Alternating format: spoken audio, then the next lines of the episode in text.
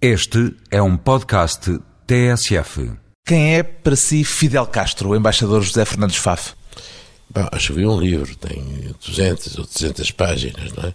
Exatamente para responder a essa pergunta. Mas se quer uma palavra, é um missionário.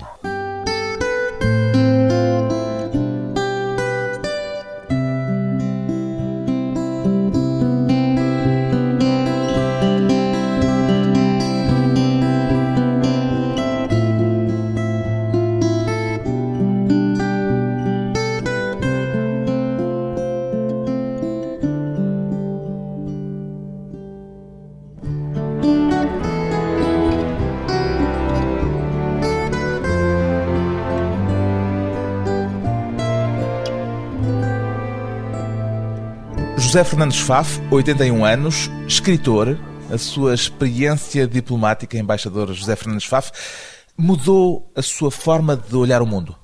Não creio. Evidentemente, a forma de olhar é fundamental não mudou.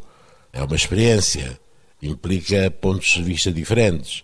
Quero um exemplo, a maneira de estar numa recepção, a maneira como se ocupa o espaço é uma coisa decisiva se está interessado em ser notado, tem que tomar um certo espaço. Se não está interessado em ser notado, tem, que, se fazer discreto. E tomar um outro espaço. Bom, aí tem, não é? A percepção do espaço é completamente diferente da nossa percepção cotidiana. Pode-se dizer que foi o 25 de Abril que o tornou embaixador? Foi, foi uma ideia peregrina do Tomário Soares, não é? Houve uma mulher na minha vida, houve um homem na minha vida, não é? Bom, eu tinha sido convidado para a Universidade Nova. Tomário Soares eh, sabia duas coisas. Sabia que eu era um estudioso sobre o processo cubano, se assim quiser, e por outro lado que eu tinha boas relações, quase posso dizer, relações de amizade, com o número 3 do regime, que era o Carlos Alvear Rodrigues. E então pensou que um homem que tinha acesso a um plano tão alto dentro do regime cubano poderia ser um homem muito efetivo em Havana, e foi essa a ideia que ele teve. E foi assim que eu fui embaixador, e depois a minha ideia era acabar o meu tempo em Havana, voltar à minha vida, mas não consegui, porque entretanto aconteceram umas coisas no México, eu tinha também muito boas relações junto à presidência mexicana, e então, aí foi sobretudo o general Lianes, nessa altura era o presidente Lianes, que me pediu para eu continuar, e continuei. Eu fui mais tempo embaixador em governos do PSD que do PS. Desde quando é que acompanhava permanentemente tudo o que dizia respeito a Cuba? Desde 59. E porquê é que se começou a interessar assim por Cuba? Olha, eu vou dizer o seguinte, eu estava no México, não sabia nada de Cuba, setembro de 59, e numa reunião de vários escritores e pintores, eu opinei ah, e agora temos um Robin dos Bosques em Cuba. Então, e fui repreendido. Não, não, o senhor está equivocado. Isto vai ter mais importância que a Revolução Mexicana. Quando disse um Robin dos Bosques, referindo-se a Fidel Castro, é. havia algo de depreciativo nisso? Claro, claro que havia um senhor e então vinha lá das montanhas, era um Robin dos Bosques, ia tirar aos ricos para dar aos pobres. É isso, era esta noção que eu transmitia. Pois bem, Há meio século que José Fernandes Fafa acompanha diariamente a evolução da situação cubana e foi a partir desse interesse que escreveu o livro Fidel, um ensaio que mistura memórias pessoais, reflexões e opiniões sobre a Revolução Cubana e sobre o seu protagonista central. O que é que mais o fascina na figura de Fidel Castro, José Fernandes Faf? O fascínio. Eh, Pode-se falar em fascínio? Pode, pode falar em fascínio, tanto mais que é um sedutor. Disse fascínio, disse muito bem, porque fascina e que tenha a arte do sedutor. Bem, mas eu não me, não me ficaria. É um ator, é um sedutor, é um astucioso. Ainda se sente hoje sob o efeito desse poder de sedução que testemunhou diretamente? Não, vamos ver. Eu tenho muitos antídotos contra a sedução. Não me deixe seduzir facilmente. E depois repare, as minhas conversas, outro dia alguém disse, grande amigo de Fidel Castro, já não me lembro, aí foi numa televisão, bem, não tenho essa honra. Quer dizer. Seria uma honra? Ai, com certeza. O Fidel Castro é homem, com certeza, muito importante na história do mundo. Eu digo com certeza e ponho uma dúvida. Hein? E ponho uma dúvida. Qual é a dúvida? Já lhe digo, mas do ponto de vista de romancistas, peças de teatro, ensaios biográficos vão aparecer centenas, centenas, centenas, porque é um fascínio. Quando foi para Cuba como embaixador de Portugal, que imagem é que tinha nessa altura de Fidel? Há uma imagem, essa imagem que é dada pelos livros e pelos jornais e pelas revistas, em suma, muito mítica, muito romantizada. Repare, eu fui em 70 e cinco. Fui nomeado muito antes, mas só fui em fevereiro de 75. Bom, e ainda havia, em grande medida, essa mitologia revolucionária castrista. no fundo, era para lhe perguntar o que é que alterou em si ao conhecê-lo pessoalmente. Alterei muitas coisas, não é? Repare, a relação minha com o Fidel Castro é interesses contra interesses. Fidel Castro defendia interesses, o que ele julgava que eram os interesses. Bom, e defendia-os extraordinariamente bem. A mim competia-me defender outros interesses. Mas aquela aura mítica adensou-se ou, pelo contrário, atenuou-se? Não, essa aura mítica em grande medida desfez-se, não é? Porque, evidentemente, eu assisti a um Fidel Castro que raciocina, que tem tática, que tem estratégia, que tem astúcia, que é um Ulisses, o um missionário Ulisses, não é? É um astucioso como o Ulisses Homero. Bem, e portanto, efetivamente, desmontei em grande medida aquela personalidade. Uma das histórias mais curiosas que conta no seu livro é o episódio em que Fidel Castro, em pessoa, irrompe pelo seu gabinete dentro, na chancelaria da Embaixada de Portugal. O que é que lhe passou pela cabeça nessa altura? É ele? Assim? Ai, a mim? A ele será difícil dizê-lo. Sim, mas pode-se supor. Era importante, para um agente diplomático, é importante pensar o que é que levou este homem a fazer uma coisa que ninguém faz, porque ele infringiu o protocolo e de que maneira? Da arma à cinta. E vinha de pistola, não sendo de pistola. Mas Ou quer andava, dizer, andava. num espaço que era território eh, de soberania portuguesa? tinha a obrigação de ter deixado, e eu não quis eh, porque teria logo ali um efeito. Podia gerar um, um sim, conflito sim, diplomático. Sim, seria uma humilhação. Fiz de conta que não reparei, mas eh, notei. Mas assim, o que é que lhe passou pela cabeça nessa altura? O que me passou na cabeça a mim, olha, quando me levantei, porque vi um senhor, vi um vulto muito alto, vestido de verde, com barbas, e minha primeira exclamação, levantei-me da cadeira e disse, oh, senhor Presidente, mas isso era o que eu dizia, que eu estava a pensar a outra coisa, onde é que eu o sento? Porque... Não tinha cadeiras. Não, aquilo era... A chancelaria era uma coisa horrorosa nauseabunda. Mas onde eu queria chegar com isto é se essa imprevisibilidade de que Fidel Castro deu mostras nesse episódio consigo será uma das armas que ele eh, usa politicamente? Bem, era imprevisível e previsível, não é? Por exemplo, encostada à parede, morra a sanção com quantos aqui estão. Ou seja, leva tudo ao limite. Se está encostada à parede, hein, e pode contar, pode contar algumas situações. Crise dos mísseis, fim da União Soviética e agora nestas prisões dos 75 dissidentes, se ler a história completa verificará que ele percepcionou que estava em curso uma operação americana para poder levar a invasão de Cuba. Isto não quer dizer que estivesse na ideia da administração americana uma coisa dessa. Mas foi isso que ele leu. Ah, foi isso que ele percepcionou. Tanto mais que havia o encarregado da secção de negócios de Cuba era um agente provocador. Hein? Era um agente provocador, comportou-se como um agente provocador. E então, ligando várias coisas, ele fez essa construção. Hein? Está em curso uma manobra no sentido de ter um pretexto uma invasão de Cuba. E perante isso ele nunca recua? Ai, não, não, aí não. Agora, que não lhe passe pela cabeça, enquanto houver Fidel Castro vivo, hein? que se diga ao Fidel Castro nós só melhoramos as relações se libertar os prisioneiros. Ah, isto não é maneira de falar. E sabe quem é que deve ensinar? É o Wayne Smith. O Wayne Smith foi diplomata em Cuba. É um excelente conhecedor da situação cubana. Hein? E há um conselho que ele dá: nunca falar assim ao Fidel Castro. O tal diplomata que dizia que Fidel não tem um único átomo de democrata. Exatamente. Concorda com ele? Ai, absolutamente. Absolutamente. É, quer dizer, vamos ver, se vir o Fidel Castro na perspectiva de um caudilho, percebe muita coisa. Não é o caudilho típico, mas é um caudilho. Não é um caudilho típico que é advogado, Não vem, do Não vem das fileiras do exército. Normalmente o caudilho procura a boa vontade dos Estados Unidos, pelo contrário, ele hostilizou os Estados Unidos logo desde o princípio, sobretudo depois da visita que fez aos Estados Unidos, quando percebeu que havia uma grande hostilidade do estabelecimento americano em relação a ele. Bom, é isto. Mas repare, é um homem que toma o poder à cabeça de um exército, é um exército rebelde, mas é um exército, não é?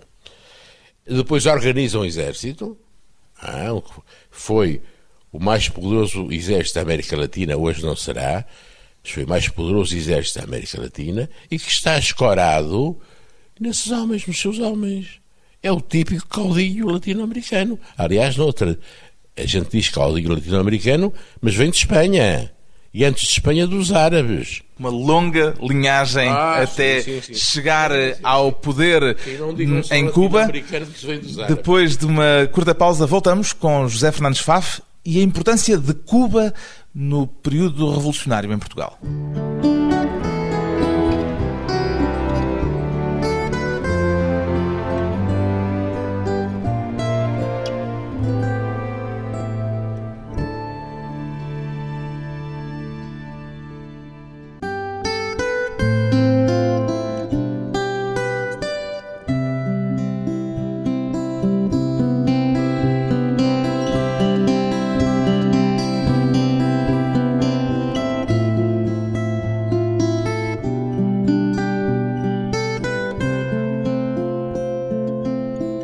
Regresso à conversa com José Fernandes Faf, um estudioso da situação cubana que defende a ideia de que Cuba terá sido, nos anos 70 e 80 do século XX, uma potência mundial. O que é que o leva a escrever isto no seu livro, José Fernandes Faf? Ah, bom, repara, quando Cuba faz uma intervenção em Angola, depois é decisiva em Ogaden, Na Somália. na Somália, era o território em disputa da Somália e Etiópia, é decisiva.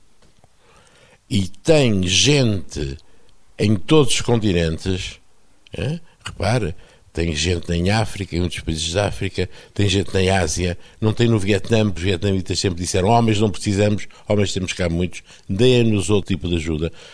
Mas enfim, que tem pelo mundo ou agentes médicos, ou agentes educativos, ou militares, ou treinadores de guerrilhas, etc. Bom, em todo o mundo acaba por ser uma presença militar ubíqua. A sua é? tese é de que Cuba não foi, como muitas vezes é apontado, uma simples marioneta de Moscovo. Porque é que diz que, Claro que não. tem essa autonomia que Claro muitas que vezes não lhe é atribuída? Não, hoje não. Toda a gente sabe que não era um satélite da União Soviética. Mas ao mesmo tempo estava dependente economicamente da Ah, União é Soviética. coisa, muito dependente. Ah, isso é um mistério. Isso é um mistério. Como é que, objetivamente tão dependente, se permite algumas ações como a de Angola? O mistério talvez seja até o contrário. Como é que a União Soviética permite essas veleidades aos cubanos? Porque faz as contas e pensa que o valor estratégico de Cuba, ali a 150 km dos Estados Unidos, é suficientemente importante para poder suportar as. as Como é que caracteriza isso? Olha, aqui é que. Desvario? Aqui é, que, aqui é que será as imprevisibilidades do seu aliado Fidel Castro. Fidel Castro, por exemplo, que arrastou os soviéticos para Angola. Pode-se pôr a coisa nestes Só termos? depois de março é que os soviéticos deram aviões de transporte aos cubanos. Depois de março. É? Em 11 de novembro de 75, a independência de Angola. E só depois de março é que houve aviões soviéticos. E só depois, mais tarde, é que houve conselheiros soviéticos que aconselhavam o MPLA, que deu grandes problemas em Cuituquanabala. Porque que Cuba se envolveu tanto em Angola, tendo ainda por cima em conta, como escreve no seu livro, que a corrente pessoal não passava lá muito bem entre Agostinho Neto e Fidel Castro? Bem, as motivações, quando se entra no campo das motivações, as motivações são sempre múltiplas. Em primeiro lugar, como o. Kissinger reconheceu, este homem deve ser o único autêntico revolucionário que eu conheço. Disse Kissinger de Disse, disse, Fidel disse, Castro. Disse, porque o Kissinger é um cínico. E um cínico não faz intervenção cubana em Angola. porque é perigosíssimo. Que os cubanos fizeram foi perigosíssimo. Perigosíssimo para o mundo. Perigosíssimo para eles. Para eles também. Para eles. Sim, para eles, aliás, tiveram uma pesada fatura com isso. Tiveram pesada fatura e em Cuito Guanabara tinham a batalha perdida. É? E foi muitos anos depois. Cuito Guanabara foi nos anos 80, não é? Mas aí tiveram uma batalha perdida, foi perigoso. E repare, depois que conseguiram ganhar em Cuito Guanabara, Fidel Castro sempre considerou que a questão não estava resolvida, visto que a União Sul-Africana ainda tinha capacidade para reagir, inclusive tinha seis bombas atómicas. E mesmo assim, Fidel Castro insistiu nessa aventura jogou, militar. Jogou, jogou, é uma aventura, diz muito bem. Aí a palavra é justa. Foi o caráter missionário que o empurrou para isso. Isso, e por outro lado também não se esqueça, é um megalómano. Não se esqueça disso. Quando Poniatowski visita Cuba, o príncipe Poniatowski tinha uma linguagem muito pouco diplomática. Uh, il, il parlait vertement. e disse, olha, eu lhe dar um conselho. Saia da África. Saia da África. Vai acontecer o que aconteceu aos portugueses. Qualquer dia um desses tipos que está em África, um desses generais, eh, volta com a hora de herói dá um golpe de Estado. Bem, Fidel Castro, que eu nesta altura chamo galego, pelo seu temperamento, chamou lá o, o soldado, que anda por ali, e mandou vir um globo terrestre. E diz, oh, Sr. Ministro, faça favor, veja, é isso, me aponta Cuba. E o Poniatowski e tal, com ensaios e erros, até disse... Cuba tão pequenino. Ele disse, é difícil, não é? Se não fazemos coisas destas, ninguém fala de nós. Portanto, o lado megalómano. Megalómano. É também. Tem é muitas coisas: missionário, ator, sedutor, megalómano. Falou do perigo que a intervenção cubana em Angola representou. Representou para Cuba, já o apontou, mas em certo sentido pode-se falar também de um perigo para Portugal. Houve um momento em que Portugal pode ter corrido o perigo de se ver envolvido nessa situação? Não, não, porque o, o general Costa Gomes. Que era Presidente da República. Era um homem inteligentíssimo. Era um homem inteligentíssimo. E fugiu a ter que tomar posição nessa altura. Porque, vamos contar a história, Fidel Castro mandou um recado para o Presidente da República português, Costa Gomes, por intermédio de Hotel Saraiva Carvalho, e o recado parece que se extraviou pelo caminho. Sim, diz, diz o general Costa Gomes diz o general Costa Gomes, tenho dúvidas se seja assim, mas diz que o hotel nunca lhe deu esse recado. E o recado era muito simples, é o Neto está em muitas dificuldades. Agostinho Neto? Agostinho Neto. Os portugueses vão ajudá-lo. Digam-nos, por favor, porque se não ajudarem, ajudá-lo nós. Ora bom, levar isto ao Conselho da Revolução era uma coisa terrível.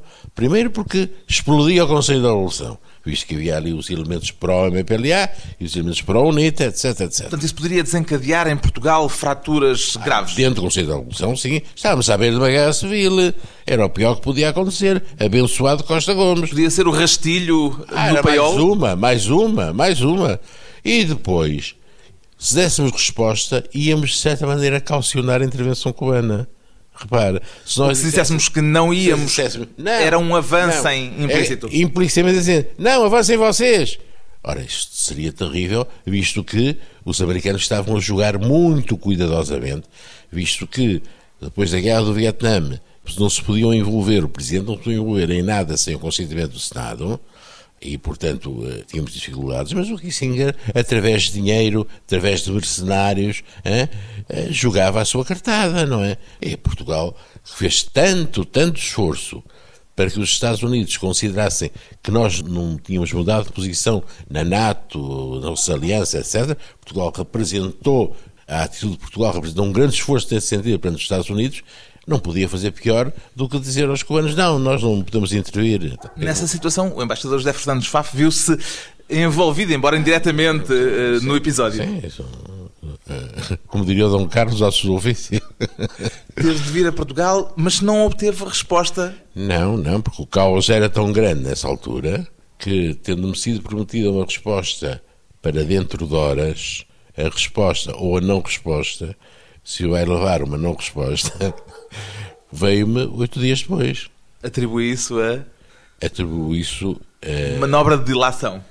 em última análise, estou a imaginar, em última análise, quando foi perguntado ao Costa Gomes sobre o tema, o Costa Gomes ou disse que não tinha recebido nenhuma, ou fez ver ao Mel Antunes que o melhor era considerar que não havia recebido recado nenhum.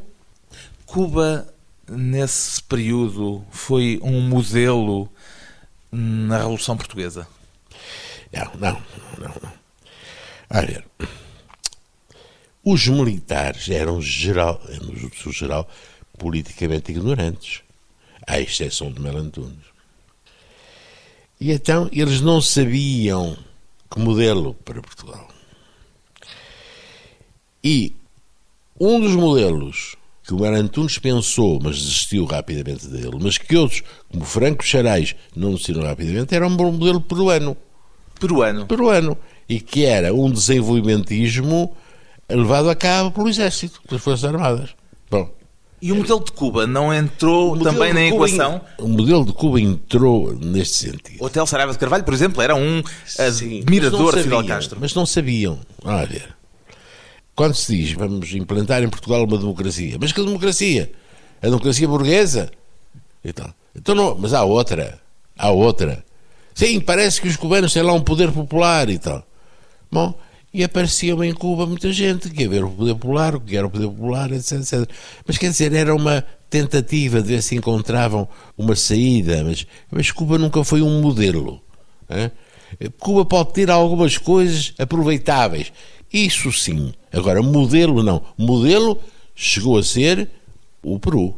Isso sim, uma revolução, um desenvolvimentismo dirigido por militares. O Isso. embaixador José Fernandes Faf viu passar por lá gente do Conselho da Revolução à procura de estudar o exemplo cubano. Disse que houve quem lá fosse. Interessado, interessado, interessado, por exemplo, a primeira delegação, que era esfiada, suponho que é Major, Major Varela Gomes, interessou-se, claro, evidentemente. Pois eu sei que o Mar Antunes também se interessava, embora eu nunca, no meu tempo o Mar Antunes não foi a Cuba, o Otelo, naturalmente. O hotel que chegou a discursar numa cerimónia, Muito bem, muito bem. Porque, eh, uma cerimónia cubana que normalmente são- não era Os aberta a estrangeiros. É verdade. Os homens são muito complexos. E parece que o Otelo, antes de ir, tinha dito aqui umas coisas indizíveis. E quando, e quando voltou, mais indizíveis ainda, disse: se for preciso, eu fecho no campo pequeno, ou ponho no campo pequeno e tal. Olha, Ou agora. Mas em Cuba, durante o tempo que o acompanhei, portou-se impecavelmente. Impecavelmente. é? Claro, eu não andei sempre com o Otelo, não é? porque fiz questão disso. Eu só vou onde me convidarem. Mas andei muitas horas com o Otelo, muitas horas. E ele portou-se de maneira impecável. O que contradiz o que tinha dito antes de ir para Cuba e o que disse depois de chegar. Mas os homens são assim, os homens são complexos. Cuba, um caso, apesar de tudo, um caso de estudo na Revolução Portuguesa. Depois de mais um breve intervalo, voltamos à conversa com José Fernandes Faf e Fidel Castro.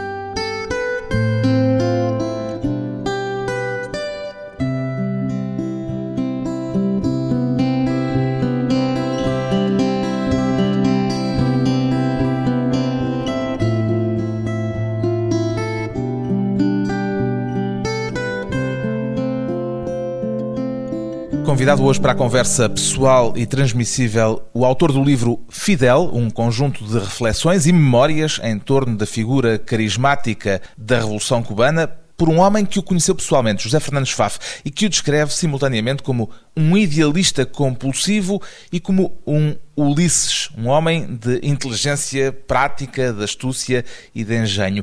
Não são, de certo modo, contraditórias estas duas características, José Fernandes Faf? Sim, se as analisa do ponto de vista lógico, São contraditórias. Mas fazem parte da personalidade complexa que é Fidel Castro. Mas uh, estou, como dizia a mulher do professor de lógica. Não sejas tão lógica, não a compreenderás nada. Bom, olha ver. Um idealista compulsivo é um idealista compulsivo. Idealista e homem prático normalmente são características que se opõem. Mas é um grande tático. As pessoas que melhor conhecem o Fidel Castro, e não sou eu, eu tenho umas 20 a 30 horas de conversa com o Fidel Castro. E há coisas internas do regime que nunca vivi. Mas quem as viveu, como por exemplo o homem que fez uma coisa notável chamada Autobiografia de Fidel Castro, que é um homem que durante muitos anos esteve no pequeno círculo de Fidel Castro, considera que ele é sobretudo um tático. O que é isso significa? Significa o seguinte: é um homem de princípios, é um principista. É. Tem as suas estratégias, naturalmente. Mas considera que tudo se decide na batalha. Tudo se decide na tática. Eu posso ter os melhores princípios. Eu posso ter a melhor estratégia. Mas tem que ganhar na batalha. É na tática. A tática acaba por ser, ao fim e ao cabo, uma questão mais, de princípio. O mais importante. Fidel, no início da Revolução, também o sublinha no seu livro, enganou toda a gente ao ponto de um perito da CIA ter garantido num relatório para os seus superiores que ele não só não era comunista, como era anticomunista. Eu li, eu li esse relatório. É na altura em que o Nixon, depois de uma entrevista com ele, faz um relatório que diz o seguinte: este homem é um ingênuo, ou está nas mãos dos comunistas ou vai estar. Hum. E ao mesmo tempo, o especialista da América Latina, o principal especialista, eu digo o nome no livro, agora não me recordo, da CIA América Latina, diz: não, este homem não é comunista, este homem é mesmo anticomunista, o mesmo não direi do Che Guevara e do Raul Castro, sobre esse tenho muitas dúvidas, inclino-me a crer que eles são comunistas, este não é comunista e é mesmo anticomunista. Aqui entra o talento de ator de Fidel Castro.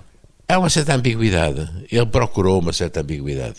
Repara, essa ambiguidade é muito interessante quando negocia com a máfia, que tinha os hotéis, tinha os casinos, como havia gente que tinha combatido o Batista, tinha recebido armas através da máfia cubana, não Fidel Castro diretamente, mas gente da oposição ao Batista, e portanto que tinha colaborado com o Fidel Castro, da resistência urbana, havia interlocutor. E a máfia, naturalmente, arranjou o seu interlocutor para ver se podia continuar com os hotéis e com o jogo. Então, bom, o que seria natural para um principista era dizer: nem não, nem derreba essa gente, nem perco tempo. Mas eles, segundo dizem, olha, esse homem da autobiografia de Fidel Castro, ele procurou transmitir ambiguidade e fez pseudo-conversações durante meses. Mas sabendo à partida qual era a resposta final. Ah, sabendo qual era a resposta. Então, nesse aspecto ele é um moralista. Mas é que o Sr. Embaixador salienta que, em relação ao rumo da Revolução, ele provavelmente não saberia ainda Não que rumo era no momento em que tomou a- o palácio. Vamos ver. Nessa altura, ele é um nacionalista reformista, não ataca a boncada, não é? E até há documentos do 26 de julho, até depois disso, em que dizem nunca empreguem, porque não é justo, o termo imperialismo. Nunca se, nunca aos se americanos. aos americanos, porque não é justo o termo imperialismo. Quer dizer que ele houve um período em que esteve indeciso sobre o rumo que as coisas tomariam. Bom, isto é uma revolução nacionalista e é uma revolução que vai fazer reformas sociais. E quando visita os Estados Unidos e o Eisenhower não o recebe, recebe o Nixon, percebe que não fará reformas nenhumas. Percebe que há a maior desconfiança a respeito dele. Porque, digamos, são contraditórias as coisas. Repare, o relatório Nixon, que é simultâneo do relatório do homem da CIA, especialista da América Latina, são E contraditórios. porque há Ernesto Guevara pelo meio também, provavelmente. Sim, Raul Castro, que desde sempre foram apontados pelos serviços de inteligência americana esses comunistas. Esses não há dúvidas, são comunistas. São duas infiltrações comunistas. Ao passo que o outro diz, é um ingênuo, ou está nas mãos dos comunistas ou vai cair. E o especialista diz, não, não, este garanto, é mesmo anticomunista. Mas quer dizer, Fidel Castro estava numa espécie de fase negocial, a ver para que lado caíam as coisas. Não percebeu nos Estados Unidos que as reformas que queria levar a cabo não teriam o agrema norte-americano. Mas o, o Sr. Embaixador chama-lhe fase de deliberação a esse É período. deliberação, é. Deliberação quer dizer que ele poderia tanto ter caído para esse lado como para o lado Ainda contrário. não decidiu. Ainda não decidiu. É quando percebe que os Estados Unidos o vão utilizar, mesmo para reformas que não vão muito longe, é nessa altura que começa, primeiro, tentando entrar nos não alinhados. E depois dizendo: se eu não tenho a base americana, tenho que procurar a base de uma outra potência que é a União Soviética. Então ele é um negociante. Isso era, digamos, um período de negociação. Todos os políticos são, negociam. Mas não há uma contradição entre o caráter de negociante e o caráter idealista? Ah, ah, mas é sempre assim. O pragmático quer tornar práticos os seus ideais. Essa coisa de opor o ideólogo ao pragmático é um bocado ridículo, que eu dou isso todos os dias, mas quer dizer, um homem pragmático, ou posso conceber um pragmático, o seu pragmatismo são para levar à prática os seus ideais, o melhor que puder. É? Quer dizer, é mas parte, ele tornou-se é comunista, é digamos, de uma forma que teve mais a ver com as circunstâncias do que propriamente com os princípios. Sim, sim, bem, aí, aí isso é mais complexo ainda. Há um capítulo que se chamado A Revolução, não é? Que são as fases do fidelismo. A primeira fase é um regime de mobilização popular com um líder carismático.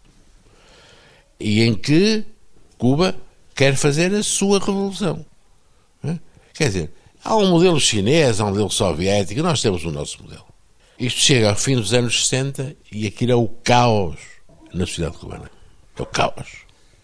Então, economicamente, é uma desgraça. Não? E é preciso arranjar pragmaticamente uma saída.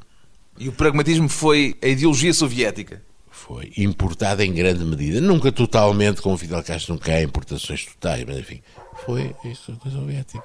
O que significou que durante esse tempo, a despeito de ele ser um aliado incómodo, segundo a imprensa americana ele recebia um milhão de dólares por dia. Bom. Muito dinheiro. Ah, mas eu fiz as contas. E era mais ainda. Ah, era muito mais. É era muito mais porque eles não, não contavam o material de guerra que vinha grátis.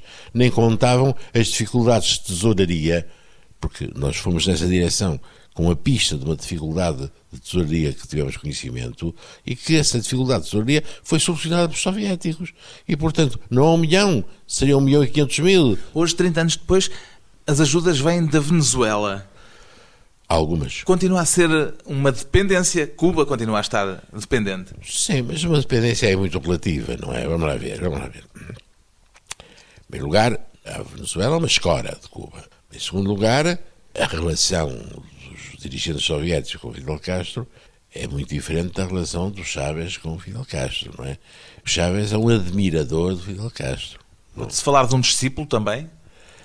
É sim, não sei bem, não é? Porque, digamos, a gente nota pouca consistência ideológica no Chávez, não é? Eu nunca consegui perceber o que era a Revolução Bolivariana, não é?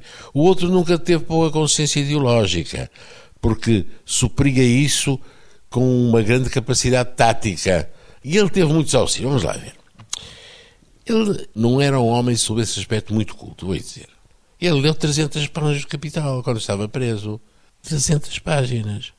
E li, leu os folhetos do Lenin que, que não, eu tenho a idade dele. A gente lia aí na universidade e tal. Portanto, Fidel Castro é mais intuição do que propriamente não, cultura não, sólida. Não, não, não. Ele é um homem do Marti.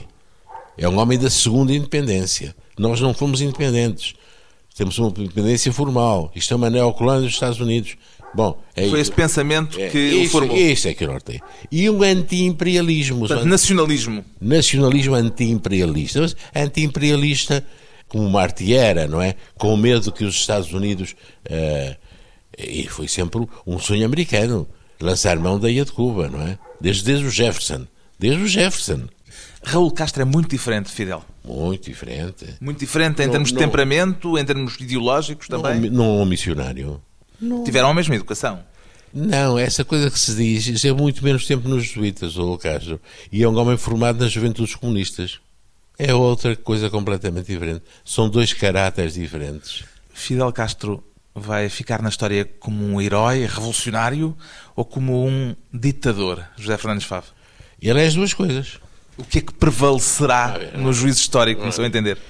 Herói revolucionário ele é. Ditador também é. Isto não vale a pena fazer grandes exegese. Ditador é. Nós temos um conceito, uma conceptologia de democracia e ditadura. Aí é um ditador, não há dúvida nenhuma. Agora, o papel dele na história, há uma corrente americana que eu não sei se tem razão, mas tenho que considerar, e que é a seguinte: isto são parentes. Esta coisa do fidelismo e do castrismo estão parentes. Porque isto é aqui um destino imanente que é Cuba ser uma extensão dos Estados Unidos. Isto são parênteses. Cabe esses parênteses, então, isto continua Cuba a ser uma extensão económica e política dos Estados Unidos e o Fidel Castro é uma nota de pé de página, se for uma nota de pé de página. Se essa corrente tiver razão, Fidel terá sido um epifenómeno. Ah, fenómeno não direi, mas quer dizer, uma figura pouco relevante, não é? Agora o que eu lhe digo, há uma coisa que eu tenho a certeza, é que ele pode não ter politicamente um lugar na história, pode acontecer, pode acontecer. Mas agora para romancistas, autores de peças de teatro, autores de biografia, que manancial, que manancial. Um retrato ainda incompleto e a dar muito material para os criadores, os ficcionistas. Retrato do homem que governa Cuba há meio século. É ele o protagonista do livro de José Fernandes Faf, Fidel, edição Temas e Debates.